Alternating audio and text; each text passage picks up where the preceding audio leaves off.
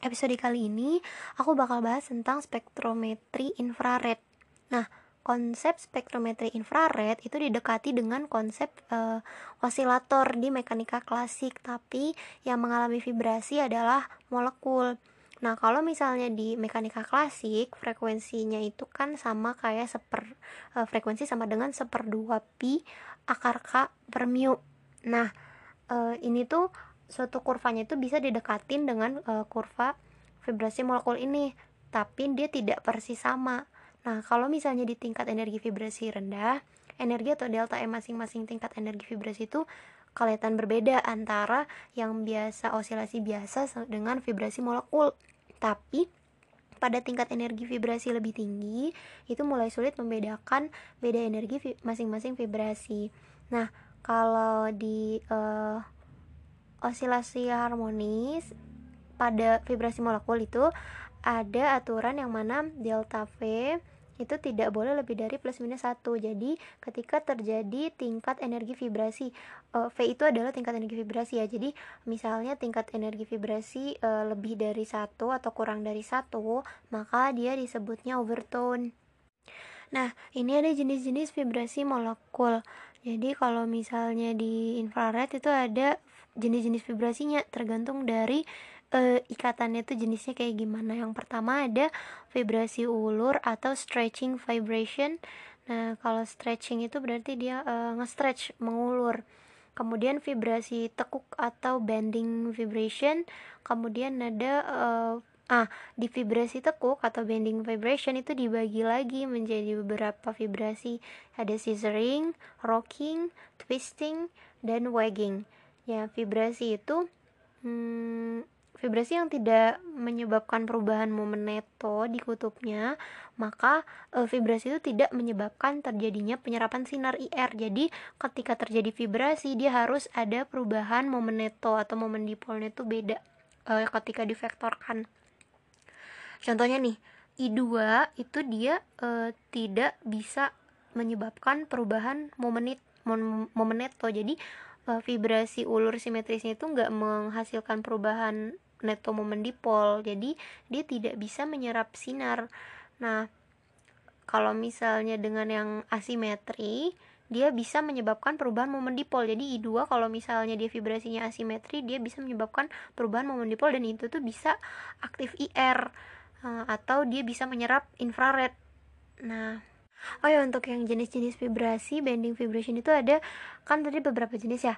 Untuk uh, vibrasi tekuk dalam dan vibrasi di luar bidang itu yang kalau ke dalam itu ada scissoring dan rocking. Kalau dia keluar bi keluar bidang itu wagging dan twisting.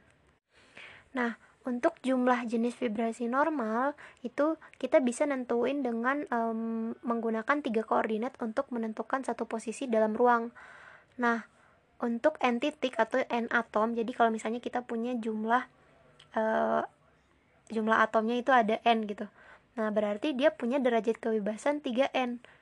Nah, pergerakan molekul itu bisa melibatkan translasi, rotasi, dan vibrasi untuk molekul yang gak linear dia e, berarti ketika jumlah 3 ini dibagi lagi jadi e, 3n derajat kebebasan itu ada 3 derajat kebebasan untuk translasi. Terus kemudian 3 derajat kebebasan untuk rotasi. Berarti kan sisanya 3n min 6 nah berarti 3n min 6 ini adalah kemungkinan jenis vibrasi yang bisa dihasilkan oleh suatu molekul. Untuk molekul yang linear dia untuk e, translasi dia perlu 3 derajat kebebasan. Kalau misalnya untuk rotasi dia perlu 2 derajat kebebasan. Berarti untuk molekul linear e, jenis vibrasinya itu bisa 3n kurang 5 nah jadi hanya terdapat 2 derajat kebebasan kalau misalnya rotasi. Jadi e, itu bisa didekati pakai rumus itu. Jadi untuk tak linear untuk e, vibrasinya itu jumlahnya bisa 3n 6 kalau molekul linear itu 3n 5 nah jumlah pita serapan vibrasi yang teramati e, bisa berbeda dari yang biasanya diprediksi. Nah kenapa sih bisa beda? Nah karena yang pertama nih dia misalnya vibrasinya simetris. Jadi kalau simetris kan dia tidak terdapat perubahan momen dipol nah ini tuh nggak bisa menyerap infrared yang mana berarti kita nggak bisa ngedeteksi uh, vibrasi ini pakai infrared. Kemudian kalau misalnya energi vibrasinya identik jadi misalnya satu jenis satu satu jenis vibrasi dengan vibrasi lainnya itu energinya sama. Nah berarti dia akan muncul di kurva yang sama. Jadi e, di intensitas serapannya itu sama gitu. Nah kemudian yang ketiga kalau misalnya intensitas serapannya itu sangat lemah jadi e, malah nggak kedeteksi jadinya vibrasinya Kemudian frekuensi yang e, dihasilkan itu di luar rentang yang dapat diamati peralatan ini juga bikin vibrasinya itu jadi tidak bisa terdeteksi. Nah, contohnya nih kalau misalnya yang frekuensinya tinggi banget gitu. Itu adalah e, HCl. HCl itu dia punya vibrasi ulur yang frekuensinya itu melebihi dari rentang yang dapat diamati oleh peralatan. Nah, kalau misalnya contoh yang lainnya CO2 nih misalnya. CO2 kan berarti dia molekulnya linear. Berarti jumlah derajat kebebasan untuk vibrasinya ada 3N min 5. Jadi 3 kali 3 kurang 5 yaitu 4 4 mode vibrasi. Nah, pada 4 mode vibrasi ini salah satunya itu ada yang bisa menghasilkan uh, suatu vibrasi simetri yang mana dia itu tidak bisa menyerap IR. Jadi makanya uh, kemudian akhirnya uh, dan yang salah uh, dan yang salah duanya itu degenerate atau energinya itu identik jadi dia cuma memiliki satu puncak IR jadi yang bisa teramati uh, itu justru hanya dua jenis vibrasi aja jadi ada dua pita serapan aja untuk jenis vibrasinya Nah, yang sama tuh yang mana sih? Jadi kalau misalnya satu pita serapan gak simetri, nggak uh, bisa terukur tuh, nggak aktif. Nah, Kemudian ada yang nilainya sama itu karena wagging dan scissoring itu jenis vibrasinya energinya sama dari CO2 makanya dia mendapatkan spektrum IR-nya itu hmm, terukurnya itu jenis vibrasi atau pita serapannya itu sama. Nah selanjutnya nih ada spektrum infrared. Nah kalau di spektrum infrared dia itu sumbu X-nya itu adalah bilangan gelombang. Kemudian sumbu Y-nya adalah persen T atau persen transmitan. Nah, hasil pengukuran itu e, persentenya di sumbu Y dan bilangan gelombang di sumbu X itu bisa tergantung peralatan. Nah, dari spektrum untuk spektrum infrared itu bisa dibagi menjadi dua daerah besar. Nah, yang pertama itu daerah gugus fungsi di antara bilangan gelombang di atas 1600 cm pangkat min 1. Itu tuh disebut dengan daerah sidik jari, yang mana molekul yang gugus fungsinya sama maka kan kalau misalnya di spektrum IR di gugus fungsinya sama uh, uh, berarti sama gitu kan pita serapannya. Tapi yang berbeda itu justru di sidik jarinya. Jadi daerah sidik jari itu khas di satu molekul dengan molekul lain itu pasti berbeda.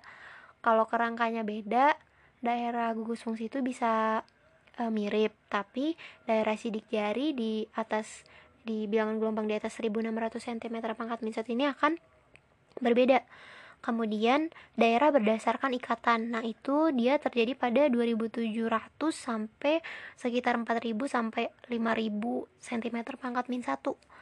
Nah, ini contohnya ada ya, ikatan hidrogen OH, NH, FH dia itu ada di sekitar eh, 2700 sampai 4000 atau 5000 kalau misalnya rangkap 3 itu 2700 sampai 2000 cm pangkat min 1 kalau daerah ikatan tunggal ada di 1600 sampai 600 nah daerah spektrum serapan infrared itu dapat ditentukan lebih baik jika e, dipahami di mana sih daerah ikatan rangkap 3, rangkap 2 dan ikatan tunggal. Nah, kan tadi konsepnya tuh sama kayak osilasi tadi ya daerah rangkap 3 itu nilai K-nya itu akan lebih besar dibandingkan rangkap 2 atau tunggal. Itu menurut rumus yang se yang frekuensi sama dengan 1 per 2 pi akar K per M. Ada beberapa contoh yang bisa dilihat kalau misalnya dilihat spektrum infrared contohnya ada siklopentanon sama sikloheksanon. Dia ini kan gugus fungsinya sama ya, keton gitu, gugus keton. Jadi pada daerah gugus fungsinya yang di atas 1600 cm pangkat min 1 dia tuh spektrum pita serapannya itu sama. Tapi di daerah sidik jarinya itu pasti ada perbedaan gitu karena pentanon kan siklopentanon kan jumlahnya 5C sikloheksanon jumlahnya 6C nah eh, jadi pada makanya pada eh, spektrum infrared itu ada namanya tabel korelasi jadi tabel korelasi ini yang menghubungkan jenis vibrasi dengan bilangan gelombang nah uh, untuk tabel korelasi itu bisa dilihat kalau misalnya di atas 3000 berarti dia uh, ada hubungannya sama hidrogen. Kemudian dari 1500 sampai 2000 itu ada ikatan rangkap entah dari aromatik entah dari alkena atau misalnya dari keton. Untuk 2000 sampai 2500 itu rangkap 3 jadi kayak bisa dari nitril C rangkap 3N dan dari alkuna C rangkap 3C Nah, untuk uh, eh, 1200 sampai 1100 itu vibrasi yang bisa terukur adalah C yang berikatan dengan O secara ikatan tunggal. Nah, intensitas serapan untuk masing-masing daerah gugus fungsi ini juga bisa beda-beda. Ada yang dari kuat, dari strong, dari medium, sampai yang variabel, kadang-kadang lebar, kadang enggak gitu. Nah, selanjutnya untuk menginterpretasikan spektrum infrared itu jauh lebih mudah bukan dilihat dari puncaknya, tapi lihat dulu bagaimana yang tidak terdapat spektrum puncak serapan. Jadi di antara bilangan gelombang itu mana sih yang nggak ada spektrum serapannya? Berarti uh, dia itu yang nggak ada gitu. Bisa kita bi terus habis itu baru dilihat di mana sih pita serapannya, panjang gelombangnya, lalu kita bisa melihat tabel korelasi untuk mencocokkan ada di bilangan gelombang mana dan intensitasnya seberapa. Nah, kenapa bisa kenapa harus dilihat mana sih daerah yang tidak ada puncaknya? Itu tuh untuk mengeliminasi gugus fungsi yang tidak dimiliki molekul. Jadi, karena struktur itu kan bisa makin kompleks dan semakin banyak puncak serapannya, kita menentukannya itu dari uh, bagian mana atau di daerah mana dia tidak menyerap uh, infrared. Selanjutnya mungkin perlu dipelajari uh, harus dilihat langsung tuh spektrum-spektrum infrared dari beberapa uh, molekul. Jadi untuk membedakan gitu di mana sih pita serapannya bagaimana bentuknya uh, spektrumnya. Kalau misalnya molekulnya ada ada aromatiknya kemudian ada alkananya dan lain sebagainya. Itu tuh uh, perlu dilihat lagi spektrumnya secara langsung. Kemudian untuk bagian aromatik itu kita juga bisa uh, punya spektrum yang khas dari jenis-jenis aromatiknya kalau di daerah 1667 sampai 2000 nah itu kan bebas interferensi frekuensi ulur C e, rangkap 2O atau karbonil juga ada di daerah ini. Jadi sekelompok puncak lama itu bisa terlihat untuk senyawa aromatik di yang punya karbonil. Analisis daerah e, disebut over, untuk daerah yang 1667 sampai 2000 ini disebutnya daerah overtone vibrasi tekuk atau overtone of bending. Nah, dia ini bisa mengguna bisa digunakan untuk penentuan substitusi cincin aromatik. Jadi nanti kalau misalnya dilihat pasti yang monosubstitusi, yang e, disubstitusi orto, disubstitusi meta, disubstitusi para itu punya uh, interferensi di daerah 1667 sampai 2000 tuh beda-beda dan itu tuh bisa diidentifikasi.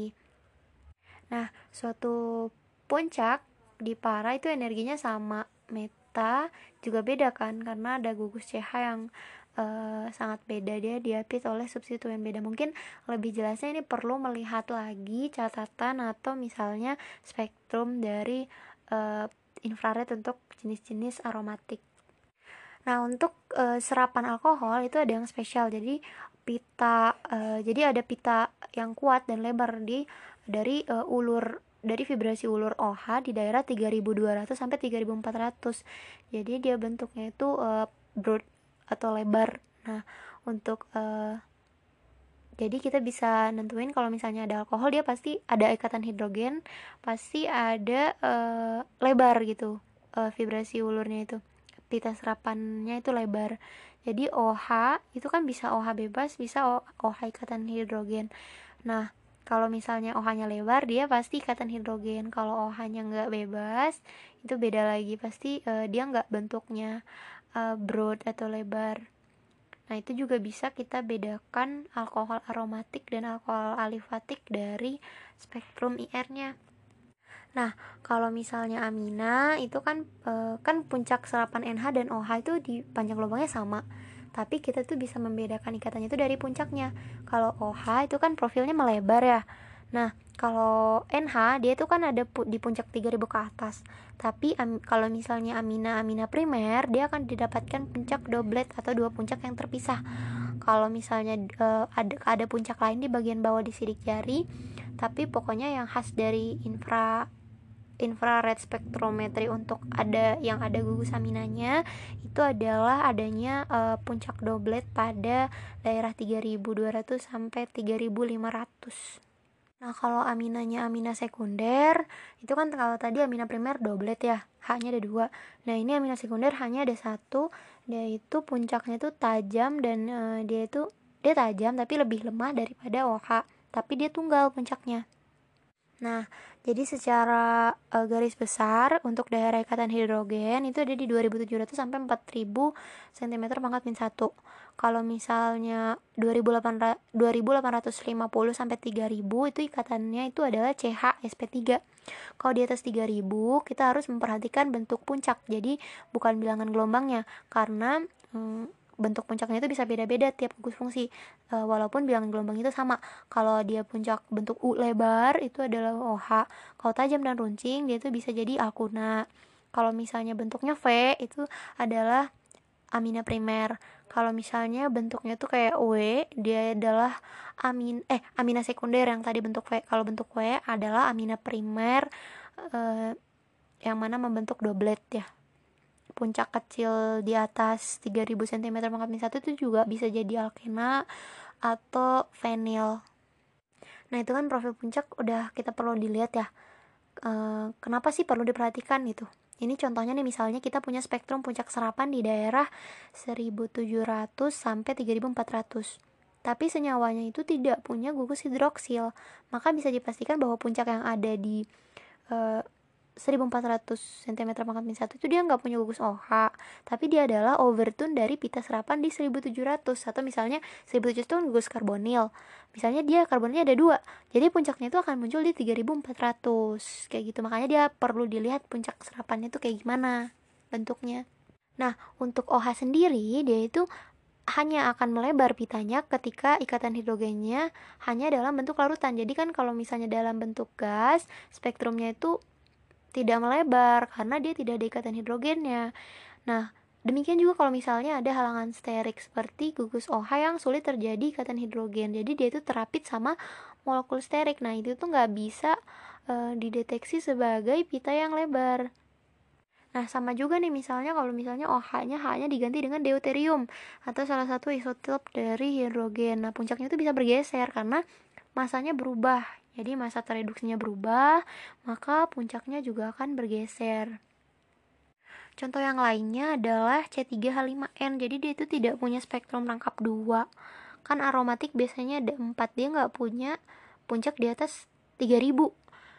Nah, untuk lebih jelasnya mungkin bisa lihat langsung spektrumnya. Oke, selanjutnya nanti bakal dibahas tentang instrumentasi dari infrared di episode berikutnya.